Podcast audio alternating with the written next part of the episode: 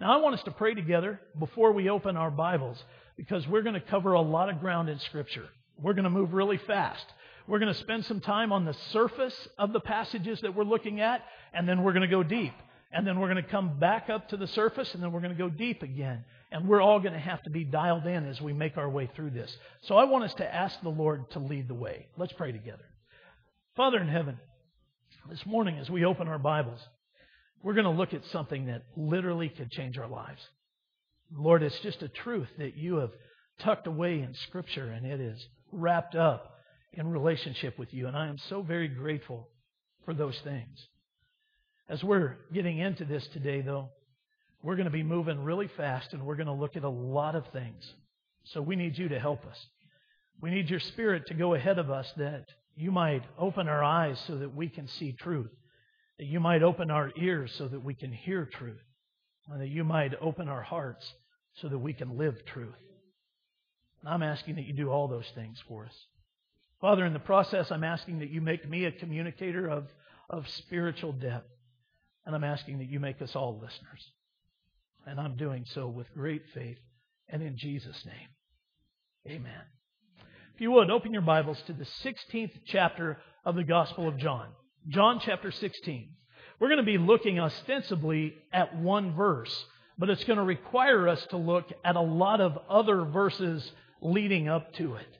And like I said, we are going to be moving at warp speed through this, so you're going to have to hold on as we do so. But hopefully, as we make our way through, you'll be looking intently at what we're talking about. This one verse, when we embrace it, it will change our lives. When we understand it, it is transformational. If we ignore it, it will bring confusion into our hearts and our minds. And if we try to explain it away, it will invite anger into our spiritual life. That is how important this one verse is. You cannot walk with Jesus, and certainly you cannot walk very far with Him without being confronted by the truth of the verse that we are about to look at. It's found in the last part of John chapter 16. Now, as you're turning there and you're getting your eyes ready to focus on it, let me tell you why it is so important. There are two types of people in the world, ostensibly just two types of people in the world those that have been overcome and those that are overcomers. Those that have been overcome have been overcome by the things of the world, the logic, the teaching, the philosophies of the world. Those that are overcomers have surrendered their lives to Jesus Christ, and they have overcome the world as a result of it. Because of that truth, just that truth, I encourage Christians to memorize this verse of Scripture. If there is no other verse that you ever commit to memory, you commit this one.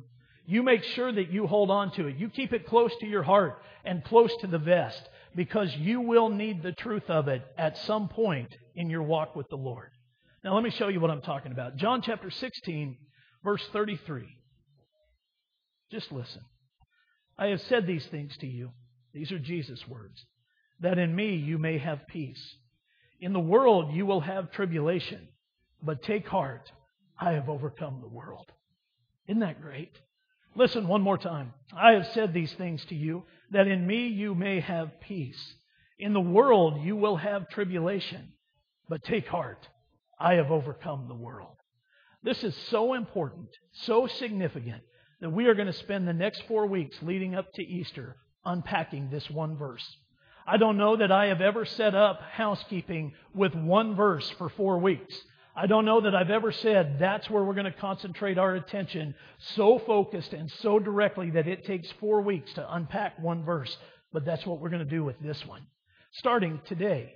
And in order to begin this process, all we have to do is look at the very first sentence in verse 33. Here it is again. I have said these things to you that in me you may have peace. There is a question that is begged very quickly in this verse. When Jesus says, I have said these things to you, we have to wonder what things he's talking about. It would be a huge mistake to just go back one verse or two verses and believe that that's what he is referencing when he says, I have said these things to you. We actually have to go back two chapters in order to understand the depth of that teaching. I have said these things to you. Two chapters full of teaching. Two chapters right out of the mouth of Jesus, overflowing from the heart of Jesus. That's what he's saying. I have said to you. I have said that much to you so that in me you may have peace. Let's take a look at what he's saying. Turn back with me to chapter 14. John chapter 14. Now we've got to set the stage for you to understand exactly where he is saying this and why he is saying this. These are the words that he shared with the 12 apostles in the upper room right before they would take the Last Supper. Right before they would take communion for the very first time. This is just hours before Jesus will be arrested. Only a few hours before he will be tried, convicted, and crucified. All of this is happening on a truncated timetable. So he has the 12 apostles, his 12 good friends, in the upper room of a friend's house where they are sharing all kinds of things, not the least of which is the Passover meal that will be culminated in the Lord's Supper. It will be culminated in communion. But Jesus had some things that he needed to share with them, and this is it. It's recorded right here. If you have ever wondered what all was happening in the upper room, well, this is it. John tells us he was there. This is an eyewitness account, and he records Jesus' words for us. Wouldn't that be amazing? In just a few moments, Jim Ray is going to come up here and he will lead us in communion. Every week we have different guys that come and share communion meditations with us, and they are all really, really good. They are their thoughts as we approach the Lord's Supper. But in this particular case, it's Jesus who's sharing these thoughts. It is Jesus who is opening his heart and his mind to say, now as you get ready to hold the bread and the wine, as you get ready to hold my body and my blood, here's what I want you to think about. And look how it all begins. This is chapter 14, verse 1. Let not your hearts be troubled. Believe in God. Believe also in me. That is not the only time in this discourse that we will hear Jesus say things like that. That's not the only time in chapter 14 that we will hear him say something like that. Look at verse 27.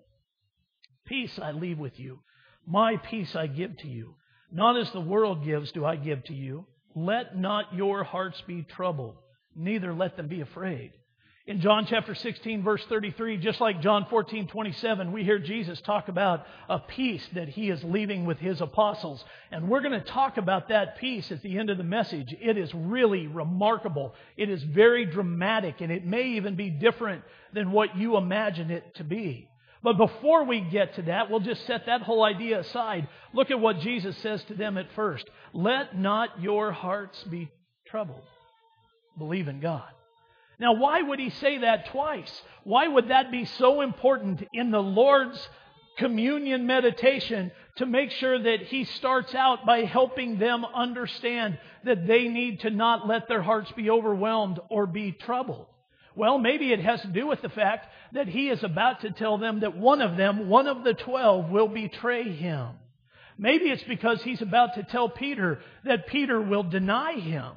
And maybe, just maybe, that the reason Jesus starts this way and emphatically says it the second time is because he is about to tell them something that is shocking, absolutely shocking. After three years of walking with him and talking with him and having a close connection and fellowship, Jesus is about to tell them, I'm not going to be here forever. I'm not going to be with you very long. I'm about to leave you. I'm about to be taken away from you.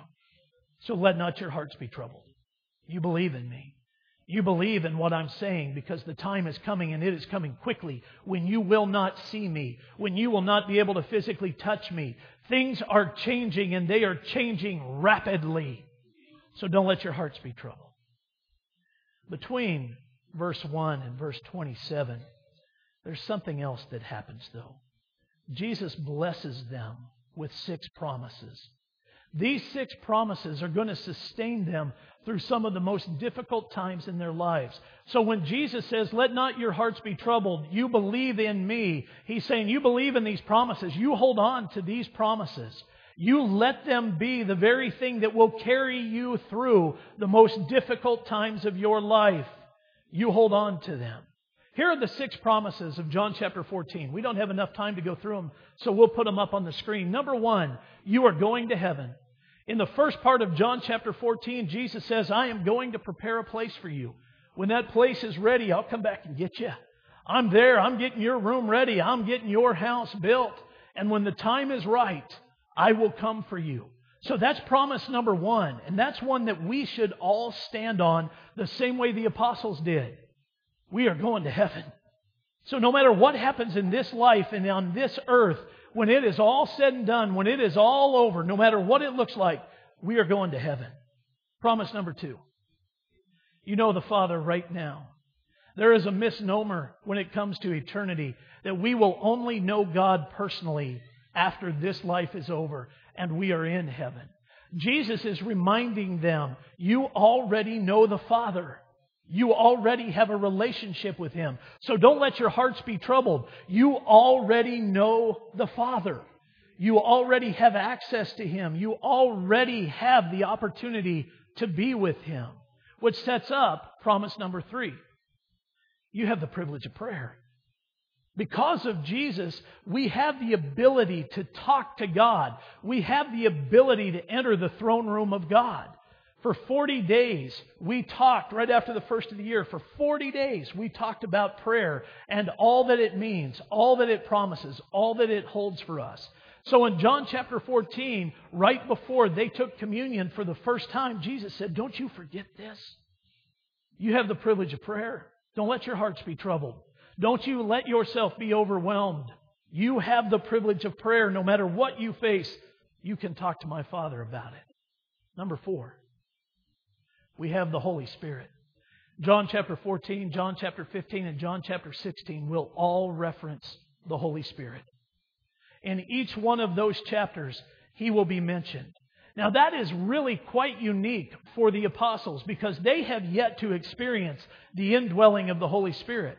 The only thing that the Jewish people knew of the Spirit of the Lord was a temporary manifestation.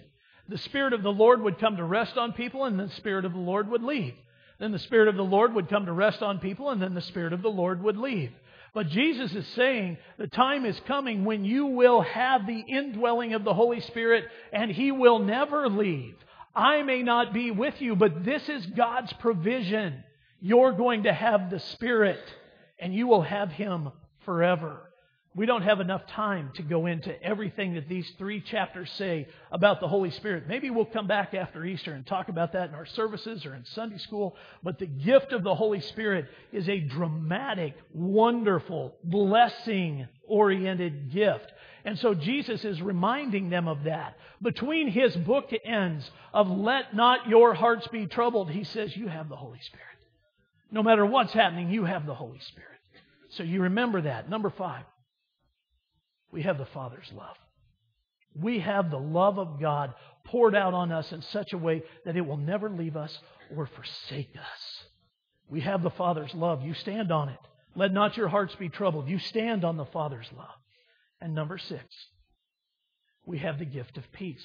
John chapter 14, 25 through 31. Here comes that whole idea of peace rising up again. But what a unique thing that is.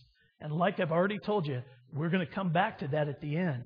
I don't want you to make the mistake of believing that this peace is something that everybody has. I want you to see it for what it really is. It's very strange. It is very unique. It is very wonderful. These six promises exist in John chapter 14, and Jesus wanted them to know it. Before he gets into everything else, he wanted them to know this.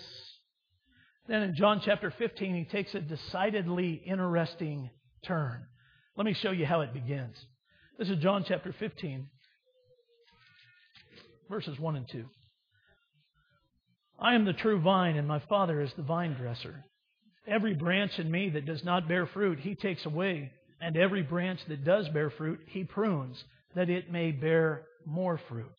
Now, what a strange, strange thing for Jesus to say. At least to us. It doesn't really resonate with us. Unless you're Howard Rank and spent your entire career dealing with grapevines, this doesn't really make a lot of sense to us. But to the Jews living in Jerusalem during that time, or even traveling to Jerusalem, this illustration, this metaphor makes perfect sense. Because on the outside of Herod's temple, there was a gold inlaid vine that they could all see. The vine made perfect sense to them. If they had studied the Old Testament, the vine made perfect sense to them. And now, as we study the New Testament, it can make perfect sense to us if we will dig into it. Now, here's what I mean by that. There are three vines mentioned in the Bible. The first one is in the Old Testament. We know it as the past vine. That is the nation of Israel. The 80th chapter of Psalms talks about Israel in terminology just like this. It is a vine. There was a time where God's favor was poured out on the nation of Israel, on the Jewish people, the Hebrew people. Now that favor had been lifted by this point, although not really. It was still there. They had yet to reject Jesus. So his favor was still there, but it was diminishing. The past vine connected them to God. And then there is what's referred to as the future vine. This one is found in the book of Revelation, 14th chapter. The future vine deals with a failed world system. When that happens, Revelation 14 says that God's going to have to come in, He's going to have to do some pruning. And the people that have surrendered to the failed world system will be thrown into judgment. They will be cut from the vine and thrown into judgment. For those that have endured, those that have remained faithful, they will be pruned as well, but they will enter into God's kingdom. They will enter into his rest.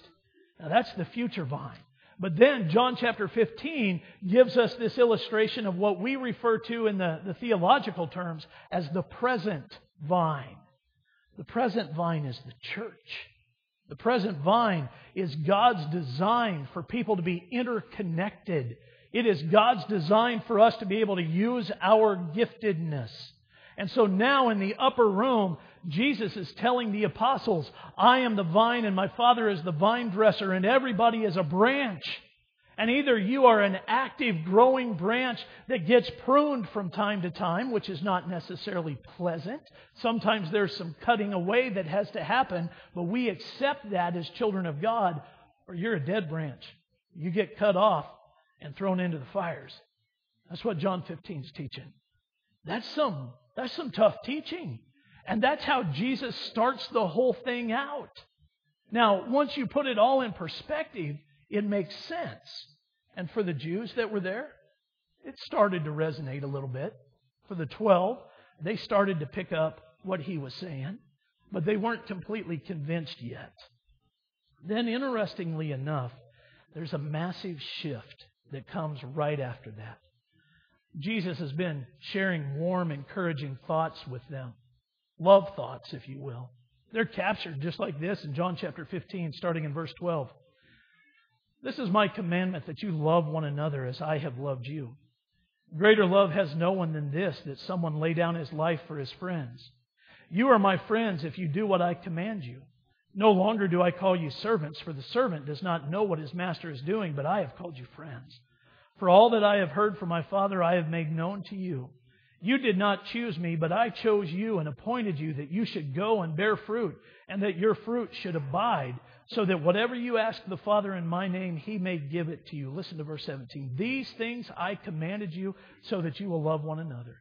Now, here's what Jesus is telling them I want you to love each other the way that I have loved you. And I have loved you the way the Father has loved me. So you can be connected to the Father in that type of a love relationship. Now give it away.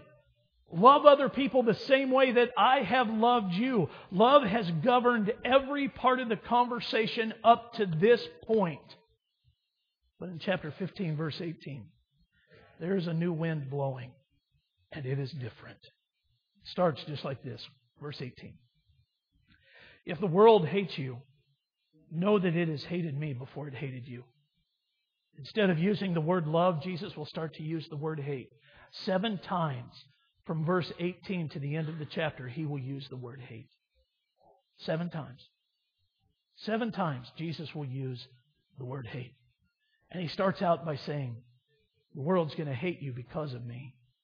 But he turns it just a little bit when he says, But you're in good company. In that moment where you feel like the world hates you because of me, know that it hated me before it ever hated you. You're in good company. It is okay. You are in good company. That's what Jesus is telling them. Now, isn't that tough teaching? He goes from love to hate so rapidly. But he only has a few moments to share with them everything that they need to know before he's gone, before he is arrested, before he is drug off. So he wants them to know things are going to get tough. It's going to get pretty difficult, but you stay with me. Now look at how he starts chapter 16. He is about to explain why he has gone into this type of teaching. Verse 1. I've said all these things to you to keep you from falling away. They will put you out of the synagogues. Indeed, the hour is coming when whoever kills you will think he is offering service to God. And they will do these things because they have not known the Father nor me. But I have said these things to you, that when their hour comes, you may remember that I told them to you.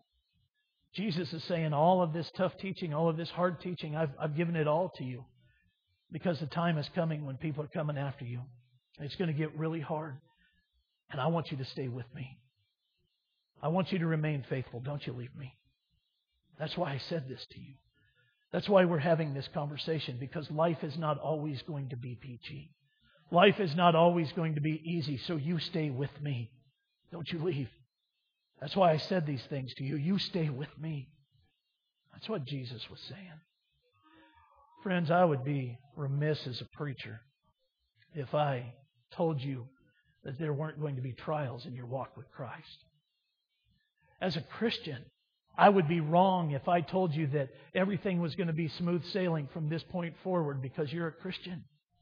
As a person that has walked with the Lord for 40 years, if I told you that I haven't faced struggles and trials of my own, I would be lying to you. I can't do that. Nobody can. If anybody tells you that everything is going to be smooth and easy with Jesus, then you get away from them as fast as you can. Because that's not what Jesus is saying. Not at all. In fact, he's telling us exactly the opposite. There's going to come a time when things are going to be pretty difficult, but you have what you need. Do you remember those six promises? You have what you need. You stand firm. Don't you move. And in John chapter 16, he drives the point home by saying, I told you these things so that when all of that happens, when things get tough, when it gets difficult, when your world is crumbling, and maybe it's even crumbling because you have loved me, people hate you because of me, you stay with me. I've told you these things so that you don't fall away. Right after that, he will, in John chapter 16, start talking about the work of the Holy Spirit again. And again, we don't have time to get into that, but look at what he does down at the end. He says, Your sorrow, this is verse 16, your sorrow will turn into joy. You're going to get to go to heaven. The trials of this world will be over, they, they'll be finished. And then you're not going to have to ask me for anything. You're not going to have to pray because we're going to have all the connection that we need and it will be face to face. And Jesus actually says in John 16, you won't have to ask me for anything because it's all going to be right in front of you and you're going to know everything and you're going to be fully known and it's going to be amazing. So you stay with me because the grief of this world will turn to the joy of eternity. And how cool is that? That is an amazing promise. That is an amazing hope. One of the, boy, I struggle to find the right word. One of the joys of doing funeral services for Christians is that very thing. If they have been struggling through life and now those struggles are over, praise God. That's just done. They don't have to deal with it anymore because they are fully restored in the presence of God. And that's what Jesus was teaching here at the end. Your sorrow will turn to joy. I love the fact that he does. And then in John chapter 16, he brings it all together by saying, I have overcome the world. So you hang with me. Whew. Now that's what he meant when he said, I have told you these things. It wasn't just one or two verses. That's what he meant when he said, I have told you these things. And then something pretty interesting happens. This is chapter 16, verse 29. Look close with me. His disciples said, Ah, now you're speaking plainly and not using figurative speech. Now we know that you know all things and do not need anyone to question you.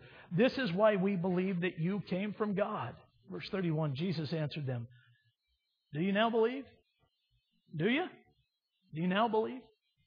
So here's what's happening. The disciples make this statement. Now we understand. Here in the upper room, as we're getting ready to take communion, as we have participated in the Passover meal with you, the Last Supper, and we're getting ready to have the Lord's Supper, now we understand. Everything is plain. Everything is clear. It was a statement of declaration. They were saying that our faith is solid. And Jesus said, Is it? Do you understand now? Are you ready for what's coming next? Is it? Do you understand? I'm just questioning. Do you understand? That's what Jesus was saying to him. Read that right. Do you understand? And if you want to know how to read that, all you have to do is look at verse 32. Look at what he says. Behold, the hour is coming, indeed it has come, when you will be scattered, each to his own home, and will leave me alone. Yet I am not alone, for the Father is with me. So he says, Do you, do you get it? Do you understand? Because in just a few hours, when things get really difficult, every one of you, every one of you will scatter. Every one of you will leave. Every one of you.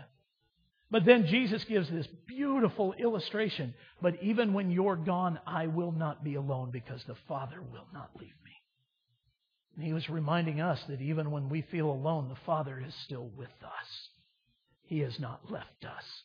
Even when things get difficult, God is still with us. So that's why Jesus flips the question back to him. Do you understand now? Really? Do you get it? It's a question that he might throw to every one of us, and we would all do well to answer it. But first, we have to ask it Do we understand? And if we're at a place where we say, Yes, I understand, I know what it means to be a believer, I know what it means to be a Christian, then you're in a great place but know that the trials will come quickly. They will come quickly, and they will come with a vengeance. So you have to be ready for them. And some people would say, How would we know if we're ready? How would we know if our faith is solid enough? Well, let me give you four things to help with that. Take a look at these. Number one, ask yourself if you believe Jesus in faith. Ephesians chapter 2, 8 and 9 says, For it is by grace that we have been saved through faith, not by works, so that no one can boast. Do you believe Jesus solely based on Jesus? It has nothing to do with you or what you're trying to accomplish. You believe Jesus because of Jesus. Do you believe him in faith? And if you can say yes, then ask yourself this. Number two, are you practicing the faith you believe? When the Lord reveals something to you, are you accepting it as coming from Him and then applying it? Are you applying what you have learned? Are you applying your faith to every aspect of your life? And really, that's question number two and question number three. Are you applying that faith in everything? Or are you just cherry picking certain portions of what you have learned and been taught and applying those things? Or are you applying your faith in everything? Because if we're able to say in that separation type of statement, like the apostles, now we get it, it has to apply to every part of our life. Are you applying your faith in everything? And then, number four, can you rest assured in your faith that Jesus will never leave you nor forsake you? That's the best one. Are you resting assured in your faith that you are a believer, that you are a Christian, that your faith is solid, that you are walking with God. If you are able to answer all four of those things, then this last one is easy for you. You can rest assured. It's all okay. When things get tough, I will stay the course. I will go the distance. I won't leave him. I'll be there. Sometimes, in order to do that, we have to reverse engineer these first four things by asking, Am I resting assured in my faith? Am I applying everything that I have learned? Am I practicing the things that I have learned so that I can say I have trusted Jesus in faith? Work backwards through it so that you can answer those questions because at some point Jesus is going to say, Do you? Do you believe now? Are you confident? Are you with me? That's going to happen. It's going to happen. So you have to be ready for it. But here's the deal Jesus says, I have told you these things so that in me you may have peace. Let's take the last two parts of that. They won't take nearly as long as the first part. He said, I have told you these things so that in me. That means in relationship. Again, this is a separation statement. This one is coming from Jesus. We are either in Christ or we are out of Christ. There's not any middle ground. You are either in Christ or out of Christ. It's really that simple. Remember, there are two types of people in the world those that are overcome and the overcomers. You are either in Christ or out of Christ. And Jesus says, If you are in me, I have told you these things so that you may have peace. It's a relational idea and a, a relational statement. I am in relationship with Jesus. He isn't some distant foreign God. He is a personal God through the gift of the Holy Spirit living within me, and I am in Him. In fact, let me just ask those of you that can say, I am in Christ, would you say amen? I am in Christ. You know what it means. You've worked your way through those four things. I am resting assured in my faith. I am resting assured in my relationship with Him. I am in Christ. And if that's the case, then Jesus says, I have told you these things so that in me you may have peace. That you may have peace. In the Hebrew language, and that's where I want us to end today with just a quick little Hebrew exploration. And I'm not a scholar in the Hebrew languages, not at all, but this one is pretty easy when you just get into it. In the Hebrew language, the word peace is shalom. Shalom. And that is the word that is used here. I have said these things to you so that in me you may have shalom, peace. In the English language, we translate shalom solely as peace. And in the English language, peace means the absence of war or conflict. In the English language, that's all it means the absence of war or conflict. But when we translate shalom to peace in the English language, we water down dramatically what Jesus was teaching in John chapter 16, verse 33. He said, I have told you these things so that in me you may have shalom. In the Hebrew language, that means wholeness, completeness, health, security, and at times even prosperity. That's what it means. And in the Hebrew cultures, shalom is a greeting that is used when you approach somebody and when you leave somebody. The exact same word. So you walk up to somebody, I might be walking up to Deanie and I would say shalom to Deanie which really means I hope for you wholeness, completeness, health, security, and even prosperity. And we might stand and talk for a while, and then when it's time for us to leave, we would say shalom to one another again, the exact same word. No hello, no goodbye. Shalom on the beginning of the conversation, and shalom at the end. And what we're saying again is as we are parting ways now, I wish for you wholeness, completeness, health, security, and at times prosperity. And Jesus said, I've told you these things so that in me you might have shalom. You might have wholeness, completeness, health, security, and even prosperity. And that's what Jesus was saying to us. He didn't say, I have told you these things so that in me you may experience the absence of war or conflict. In fact, he said, we're going to experience those things. There's going to be battles, wars, conflicts, all kinds of trials within our life. But that does not have to affect the wholeness, completeness, health, security, and prosperity that He longs for us to have. We just have to stay the course that we might experience shalom. It's a strange type of peace and a very strange path unto it. But those that have experienced it know the joy of it. And there is great joy in the shalom of God, the peace of God. That's what Jesus was telling us he longed for us to have. I have said these things to you so that in me you might have shalom, that you might have that type of peace, godly peace, whole, complete, healthy, safe, and even prosperous. That's what Jesus wants for us. There are people that could look back at their life as Christians and say, I remember the point of surrender. I remember when that happened for me. I remember the point that I said, like the apostles did in verse 29 of chapter 16, now I get it. Now I understand. Those same people could tell you, I know the exact point when Jesus flipped the question back on me and said, Do you? Do you really get it? And their faith was solid from that point forward. There is a difference between saying, I remember the point where I believed, and coming to this point where you could say, I surrendered. And I experienced the shalom of God. I experienced the peace that Jesus longed to bring into my life. I know shalom. Over the course of the next four weeks, as we look at what it takes to discover that, as we unpack this one verse and the others leading up to it, but really this one verse, I want to encourage you to tell me just parts of your story.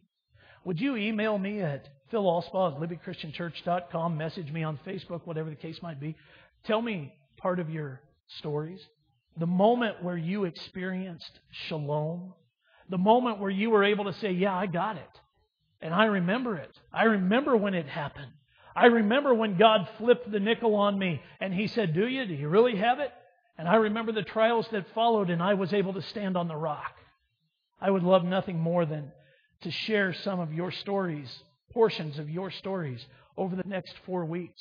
Whether we do that from the stage or whether we do that in writing, whatever it looks like, email me some of those, message me some of those, so that we can hear your stories too. Because the church, the vine, is made up of people that have those stories, that have experienced the shalom of God.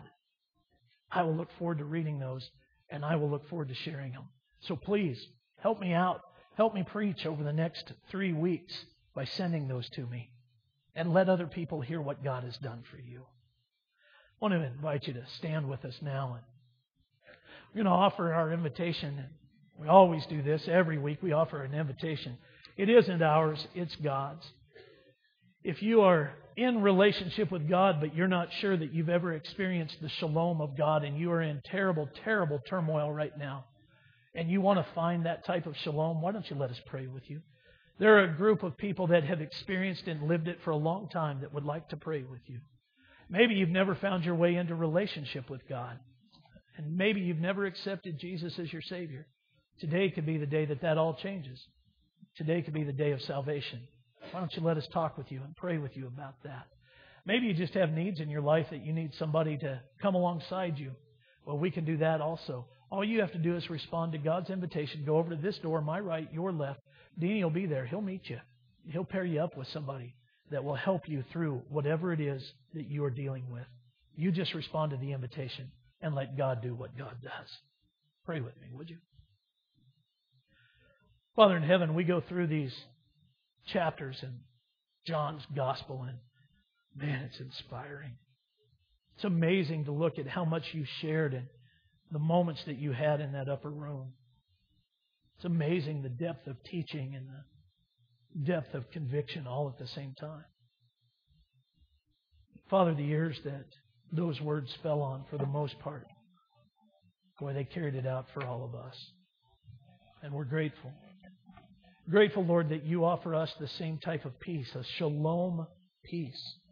Would you help us embrace it by helping us long for it? And as we do, Father, would you show us again your great love? And Lord, we're asking that you do that over and over and over again. And we will respond with ours. Praying now for the people that have never entered relationship with you. I'm praying that that changes. Praying for those right now that question their relationship with you. I'm praying that it grows.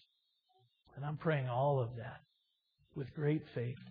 And in Jesus' name, amen.